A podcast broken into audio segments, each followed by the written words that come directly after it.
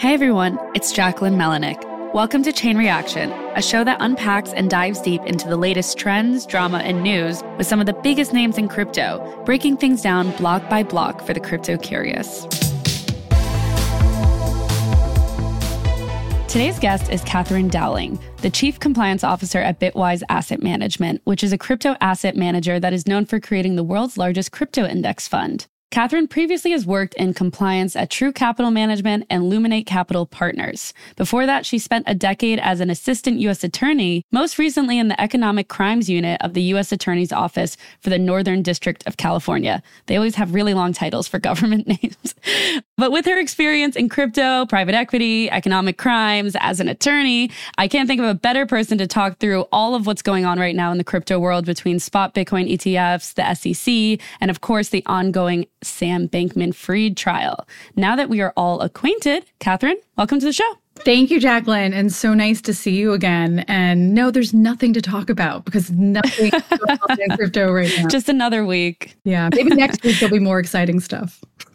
Right. To start off, Katherine, can you kind of give a breakdown of what a CCO does and how does this job differ when it comes to crypto versus other roles you've had? Absolutely. Yeah. I am the general counsel and chief compliance officer for Bitwise Asset Management. And we also have an executive management team that runs the strategy, mm-hmm. looks at products, etc., for Bitwise Asset Management. And I'm one of the five members of the executive management team. And what that means is we at Bitwise, we work with a lot of financial professionals. So RIAs, financial advisors, those are our main sources of contact. And we are looking at ways we can bring crypto products to those financial advisors so that they can then bring them to their clients. So we're in constant touch with them. We create research products for them and we are looking at you know, new and better ways to offer products including regulated products like spot bitcoin which we've been in the in the battle i guess we could call it a battle at this point for yeah. sure that we that we can get that product out there. Because obviously we and, and many others think this is a good product in a regulated wrapper to give folks you know safer exposure. It's a you know Bitcoin crypto risky asset, but compared to some of the other options that, you know, your retail investor could look at, this is a great option to provide diversification for those folks. So that's why we've been at it for a number of years. Our team has created core research that has been provided to the regulators over time. And, you know, we think we're getting closer and closer. And that's really exciting. Yeah, I was going to ask, like, what's going on with the Bitwise Spot Bitcoin ETF application? Do you feel like there's hope for 2024 or it's going to be this year? I have great hopes for 2024, right? so it's on a as you know, there are many filings out there that's that's public and we are working as our other filers with the SEC on trying to move towards that goal line. There have been a lot of obstacles in the way. Obviously, the grayscale lawsuit was was a huge issue. I think because of that, there was maybe a, a, just a time period where you know, there was not a whole lot of dialogue with the regulator because they were in a litigative stance with you know one of the would be product offerers in the space. So the fact that we have resolution for that, and that most recently they're not taking an appeal stance, mm-hmm. is actually a great step forward. We're also seeing some movement on, you know, the SEC engaging on, you know, the S1 front. So you've seen, you know, some filers come out with some amendments there. So that all suggests some forward motion. And we we had some hints that there wasn't going to be an appeal. Mm. Remember the ancient news now of the government shutdown, right? It's like years ago right. at this point. But um, at that juncture, we saw the SEC taking a lot of steps because during a government shutdown, and I've been through two of them, the SEC would have been down to a real bare bones staff, right? So we saw a lot of forward motion that actually advantaged the ETH futures offerings. But we saw a lot of forward motion, them taking steps to make sure that if there was a government shutdown, they had taken some filing steps and they did a lot of stuff early that you know might have been impacted had the government shutdown occurred we saw nothing on that appeal, right? And that was right. squarely in the time period. They were taking steps for calendar items in November, yet we weren't seeing anything on the appeal. You know, that plus mm-hmm. the fact that um, many of us in the space, having analyzed a lot of these denials and having looked at, read, and analyzed the court's uh, opinion and the hearing on that that led to that opinion, we didn't see that there was going to be a valid basis. So as of Friday, they they did not go ahead and appeal, and you know, now now it's a what's next. But in that interim, we've seen a lot of forward motion with communications and the regulators moving forward. So that's all positive motion. I think we're looking at 2024 based on when we have some kind of next deadlines, if you will, on the 19b4 process, which is mm-hmm. you know, the SEC can kind of move that out incrementally until they hit their maximum number of days to issue a decision in those situations. So I, my spidey sense is that they're looking at January. The crystal ball, yeah. yeah. Just for uh, context for the listeners, the SEC did not appeal its August court loss or the court ruling, however you want to look at it over Grayscale's application to convert its Bitcoin trust, GBTC, into a spot Bitcoin ETF. And that's what me and Katherine are talking about right now and what she kind of makes of it. But do you think that will become a spot Bitcoin ETF after this, or it's just like they didn't get to it for whatever reason. I posed the so now that we don't have the appeal, right? Right. Yeah. I, I, think they will be part of the other filers. They have a GBTC Grayscale. They have a slightly different stance than some of the other filers. It's mm-hmm. a little bit of a difference in the technical process for getting their product out there compared to others because they already have a public class of shares, right? So they're already out there and those are trading. So they don't have to go through this S1 process. I won't go down that technical rabbit hole, but suffice to say, I think what we're hearing and what we're thinking and what we saw, if we're going to compare it to ETH futures, is that the SEC is trying to line up all the filers and get everybody the feedback they need so that they can move this product out, but in a fair way. And frankly, having more filers at once is what's best. If you're going to approve a product, that is what's best for the investor yeah. because then they have a wide array of choices. They can look at price. They can look at reputation. They can, we, you know, hope look at folks like us who only do crypto. You know, that is not just our core, but that's our mission. So I think that would be the best stance for the investor. If you're going to approve it, line us up all at once so that the investor has the best opportunity to survey the offerings and go with what they think best fits their profile. Mm-hmm. You obviously used to work for the government and now you work for a crypto asset firm. So I guess when you talk about the SEC, and not you, but everyone, it's like there's a lot of hatred in the crypto community for them, unless they do something where they like get rid of like a well known scammer, then everyone claps. But when it comes to regulating the industry, I feel like a lot of people have a lot of negative opinions towards the SEC. And I'm curious if you feel like they are overreaching, overstepping, or they're just doing their jobs. And if you've had conversations with them, what does that kind of look like? So, Jacquelyn, such a good question, and you know, mixed emotions and answers. First of all, right. we have to define right? I worked very closely with the SEC. I was a federal prosecutor for 11 years. The last trial I worked on that I that ended up going to the Supreme Court, we've talked about this before, that was with the SEC. That started with the SEC. So we had witnesses from the SEC. I know a lot of folks over there and they're dedicated hard workers they want to do what's right. Yeah. But then there's also a question of, you know, the leadership and what the mission of the current leadership is. And I think that in my estimation, there is a divergence between what the staff is trying to do and get right versus what they're being guided to work on and how to do that. And they they can't just do it in a vacuum. They need to have that that leadership say the time is right, et cetera, et cetera. You can move forward on this. For crypto? And for crypto crypto for crypto, right? Uh, right. Uh, well, and for other areas too. This mm-hmm. affects other areas. The SEC's been very active in a number of areas, not just within crypto. You asked also about overstepping. I do think there's been some big oversteps with the current SEC if you look at the mission of what is this agency supposed to accomplish, they have a big mission. It's super important, but they're not supposed to be making, they're supposed to be kind of applying, making rules. They're not supposed to be trying to kind of guide and shift what actual laws are or making new laws around it. So they can look at making new rules and getting public comment on that, but they can't overstep their jurisdiction and try to grab areas that maybe shouldn't be within their purview, right? Mm-hmm. They need to have more of a dialogue. And I just haven't seen much of an active dialogue or a willingness, as an example, with the CFTC. We have the leadership of the CFTC and the leadership of the SEC saying two different things. Mm-hmm. And that's something that's unique to our country. And there are many good reasons for that. And there are many reasons we would not change that, but it does make it much more difficult in our country to get towards new and better regulation or stance of who should be on first, who should be on second. Other countries don't have that same division. And, you know, it's a little easier, or a lot easier for them to, you know, look at a regulatory scheme and come to a decision on what makes sense or doesn't make sense. You know, in the US, we have different regulatory agencies that are supposed to be the niche specialists. And then we also obviously have Congress as well. And you're seeing a much more involved and active Congress, right? And we had a lot of great forward motion FTX obviously has impacted that drastically. We'll get to that, yeah. Unfortunately, keeps raising its ugly head, FTX. Right. So that took us many steps back, unfortunately, because we were on kind of, you know, a good pace to get towards some more regulatory clarity.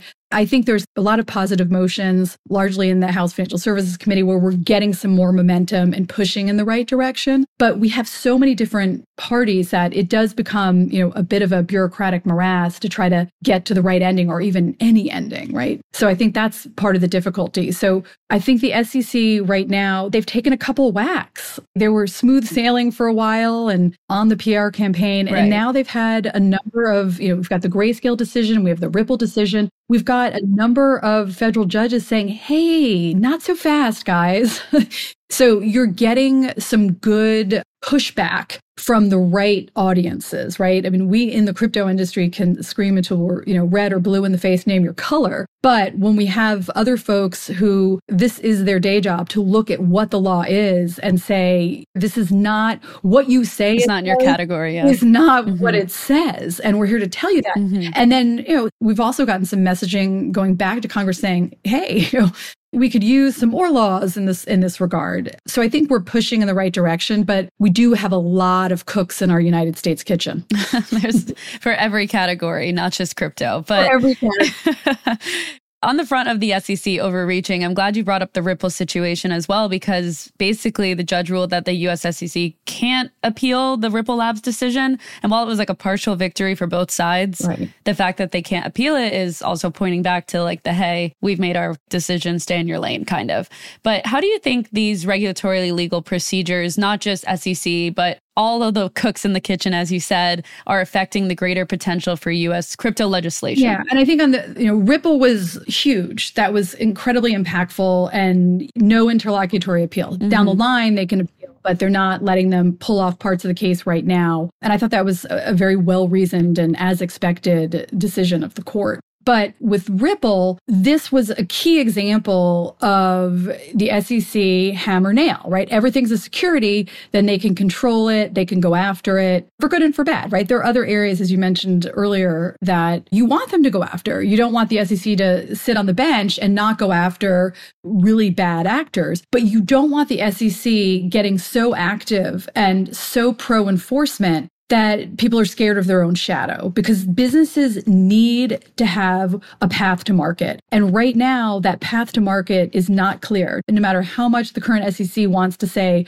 come in and talk to us, it's clear. It's not clear. And the current rules do not sufficiently allow for this type of product. They just don't you know the securities laws date back to you know depression era right so no one at that point was thinking about bitcoin ethereum and, and many other innovations that have happened between then and now not that you need to go tabula rasa, you don't, but you can't be so heavy handed or thick headed that you don't allow some room around the edges and some flexibility for figuring out how you meet the businesses where they are. Mm-hmm. And that actually requires some rolling up the sleeves.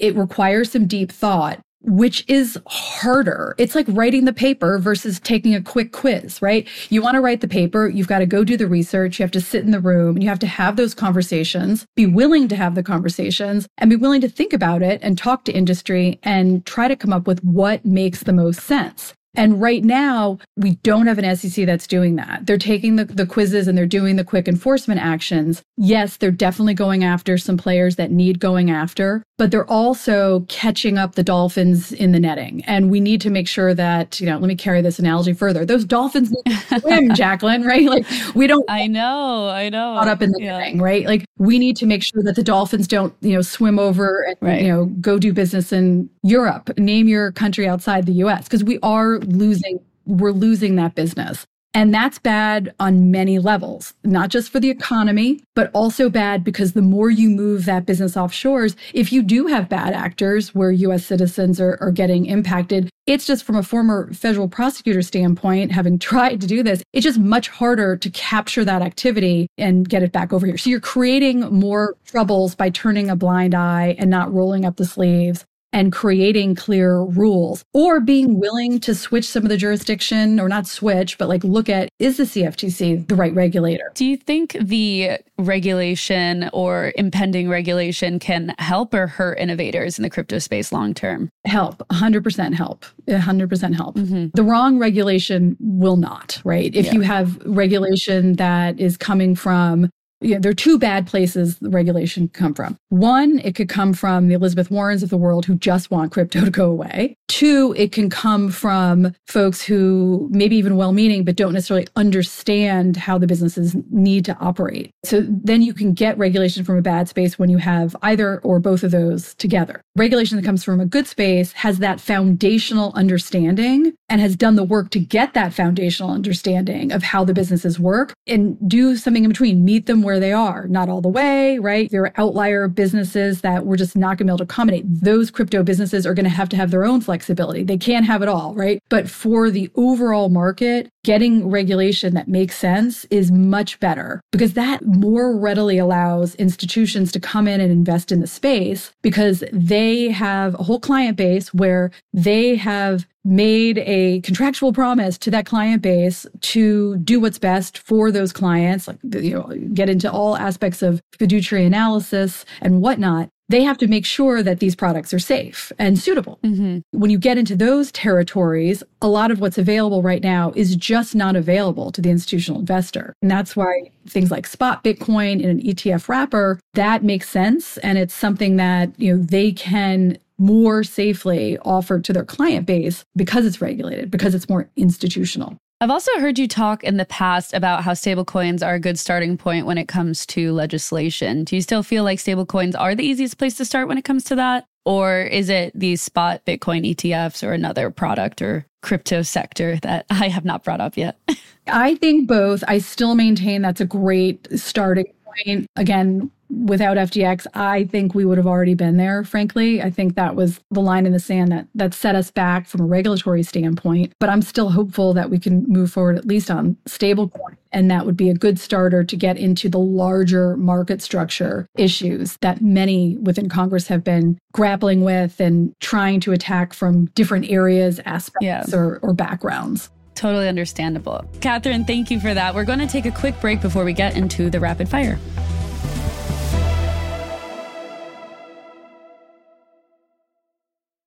And we're back. Now is time for our rapid fire segment where Katherine will answer some of the questions I have. Quick, short answers, you know, nothing too crazy. But to start off, what do you think are the three key most important factors to consider when it comes to a crypto company creating compliance? It seems silly, but it, I think it's important. Absolutely. And this is part of that, you know, path to market we were talking about. One, in this environment, the commingling of funds. Like just make sure you have those internal controls down and operational. Two, it's looking at conflicts of interest. Do you have any conflicts of interest internally with external parties? And just, you can't get rid of them entirely, perhaps, but disclose them, be aware of them, and try to create some walls around them. Mm-hmm. And then three, good intentions are all well and good, but you need to have a process and you need to document that process. So documenting your process and being intentional and careful in your approach. I think if there is a misstep down the line, showing that you thought about it and you thought, where are your risks? Where are your issues? And you document and you followed a process is 90% of the case for you. Okay. Do you think stricter regulation will make it difficult for US crypto companies to survive? Yes or no? Depends. okay. From what we talked about before, whether it's who's it coming from? Who's creating that stricter regulation? Have they done their homework? Do they understand how the business work? Or are they coming at it because they're crypto killers? Like wh- which direction is it coming from is important. Right. I like I like how you picked your own answer. I'll do yes, no, or depends in the future. Who do you think is the biggest champion in Congress right now for crypto? And What about its biggest skeptic?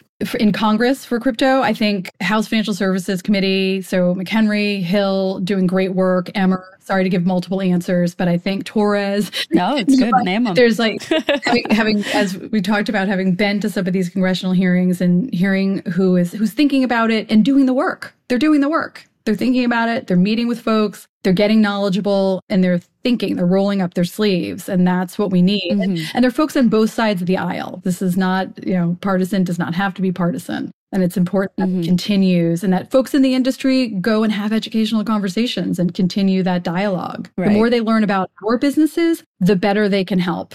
Yeah. 100%. Speaking of percentages, I did not mean to make that segue, but it worked. We talked about Bitcoin spot ETFs, like approvals were impending 2024, zero being no chance, 100% being full chance, like it's going to happen. What percentage do you think we will get a spot Bitcoin ETF by the end of this year? By the end of this year, I, am a 2024 person on. So zero? So well, not, yeah, I don't want to be so black.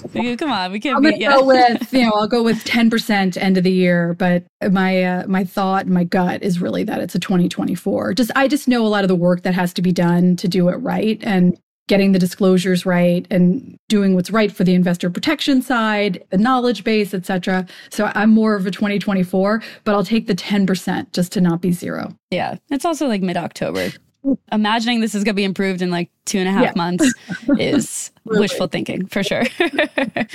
so that's the end of the rapid fire segment. But we touched a, quite a bit on regulation in crypto, and you even talked about FTX. So you were already, you know, reading the tea leaves ahead of what I was going to talk to you about. But for the last segment of this, I want to shift gears a little. And I've been closely covering the SBF trial. I'm sure you've been paying attention as well. I'm curious how you think the FTX collapse and this trial is going to affect possible legislation and regulation in the US. So I believe FTX is already baked in. There might be some outlier facts here and there that will come out during the trial, but the big bombs I think have already exploded and that's already baked in. So Mm-hmm. Thankfully, and good, we have that and we can use that. We, we would rather it not happen, Jacquelyn, but since it has happened, right. it's a learning experience we use that and we do make that part of the foundation I've been talking about with getting the right regulation. But the trial more generally, people are on some level looking at this as okay it's fraud it's it's very fraudy mm-hmm. also if you really back up it's fraud that could have been prevented. First of all, it's old fashioned fraud. It's not just crypto. It's fraud that happened in crypto. It's also fraud that could have been avoided had we actually put some regulations in place several years ago and not ignored this as something that, you know, may or may not continue years ahead. Part of the reason that this company was operating offshores was because there weren't the regulations in place. They couldn't do what they would want to do here. And it would have been most likely caught a lot earlier had they been beholden to more of the you know the US laws and regulatory scheme I mm-hmm. believe do you think there's any US regulation that if it did get implemented onto FTX, it could have stopped the situation or no, because it was overseas? So, one of the things that would have helped, right? Like, look, you get a group of people together that are going to be lying about things and falsifying records and providing proof that's just, it's hard for external parties to note and to realize, right? But I think part of what made it harder to catch, maybe from third parties that would be gatekeepers, is because they had so many complicated structures and flows because of this offshore aspect of it. Mm-hmm. So that's one thing that had it been onshores, I think the structure would have been a bit more simplified and it might have been a little easier for third parties to catch. The other complexity is a psychological one. And having been in the courtroom and in other settings with folks accused of financial crimes, Sam Bankman Fried has this, he has the same aspect that I've seen in other folks he actually had himself convinced that this short term, what he was doing or in telling colleagues to do and what his colleagues were doing was for this ultimate greater good. That doesn't excuse it. Yeah. Absolutely doesn't. I think I think he really does believe that. Sorry, go on. Psychology. I mean, you saw it with you know, the mm-hmm. Theranos mm-hmm. case as well, right? So I think we see him testify because one, they probably have nothing to lose in doing that. There are definitely things to lose if he lies on the stand. I've been saying the same thing. Yeah, you've got to put him on the stand. Yeah, because he is his best witness to show why he thought that this was okay, right? Again, it's not okay. Can't underscore that enough. But I've seen this psychology before in cases that I've prosecuted and, and folks I've talked to where they they think, okay, if we can just move the shells, get the money back, term, exactly, yeah. everyone will be better off long term because what I'm creating here mm-hmm. is for the greater good. And this isn't again not unique to crypto. There are many other types of frauds that you, have seen this Madoff. You know, yeah, probably felt somewhat the same way. Okay, it's, this that's kind of the basis of the Ponzi scheme, right? As long as everybody keeps playing the game, everybody's happy. And similarly, he was donating, you know, putting his name on things. So you're getting that almost that Robin Hood aspect. And I, I, had other criminal defendants that had that the same phenomenon, right? They were like denizens of their, you know, their counties and communities because they were big donators and whatnot. So it's an interesting aspect. So I think we'll mm-hmm. see more of that play out in the trial. But it's this inner circle and the cooperators within such a tight inner circle is quite unusual, right? You you have cooperators in many other yeah. instances, obviously, but to have them be so close, both operationally and from a friend, from relationship. This is an unusual set of circumstances. So I think he's got to testify yeah. because there's just going to be so much damning evidence. There already is. He's got to testify. Yeah. right. So I think people will be watching that. You know, we got a little bit of a precursor when he was doing some interviews before he stopped talking, but you know, he did several interviews and all of us my former prosecutor friends were like, "Oh my god, he's still out there talking. Like, where's his lawyer in this?" Right?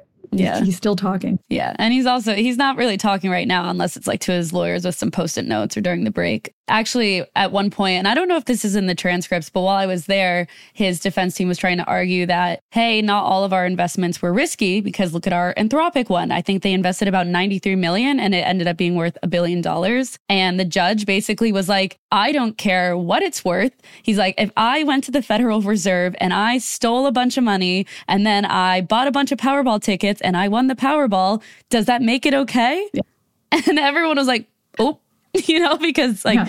it's very clear that like no matter how you do fraud, even if you think in the end that it's okay if you're going to repay them, which they didn't, it's just not acceptable. It's, okay. it's other know? people's money at the end of the day. I, right. I had a criminal defendant who I think he had he donated probably 80% of the money he was taking from the company he worked for. So, right. So, yeah, great. Yeah, great. Yeah.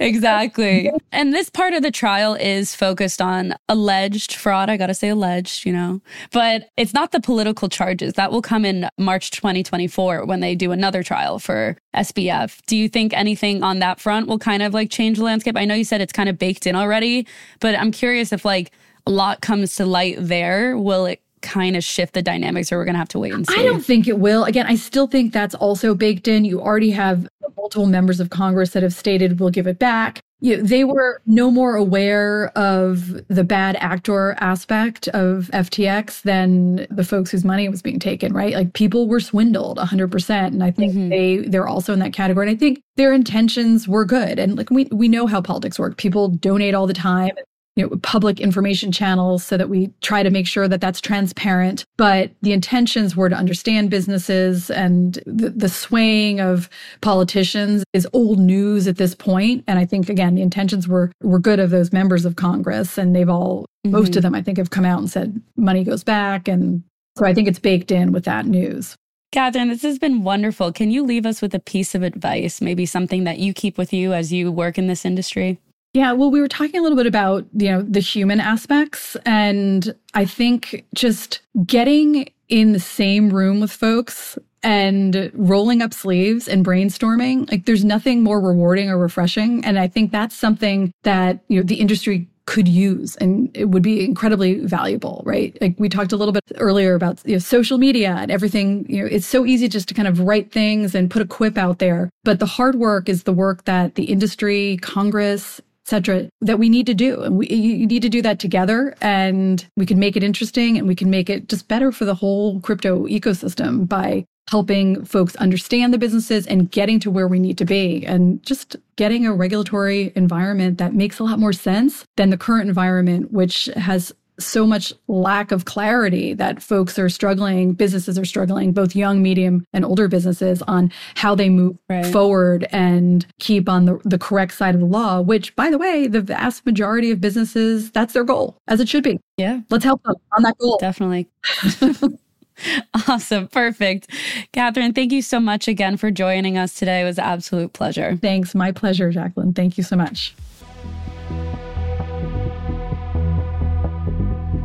We'll be back next week with conversations around what's going on in the wild world of Web3 with top players in the crypto ecosystem. You can keep up with us on Spotify, Apple Music, or your favorite pod platform and subscribe to our companion newsletter, also called Chain Reaction. Links to the newsletter and stories we talked about can be found in our show notes, and be sure to follow us at chain underscore reaction on Twitter. Chain Reaction is hosted by myself, Jacquelyn Melinek, and produced by Maggie Stamets, with assistance from Yashad Kulkarni and editing by Kel. Bryce Durbin is our illustrator, and Henry Pickavet manages TechCrunch audio products. Thanks for listening in. See you next time.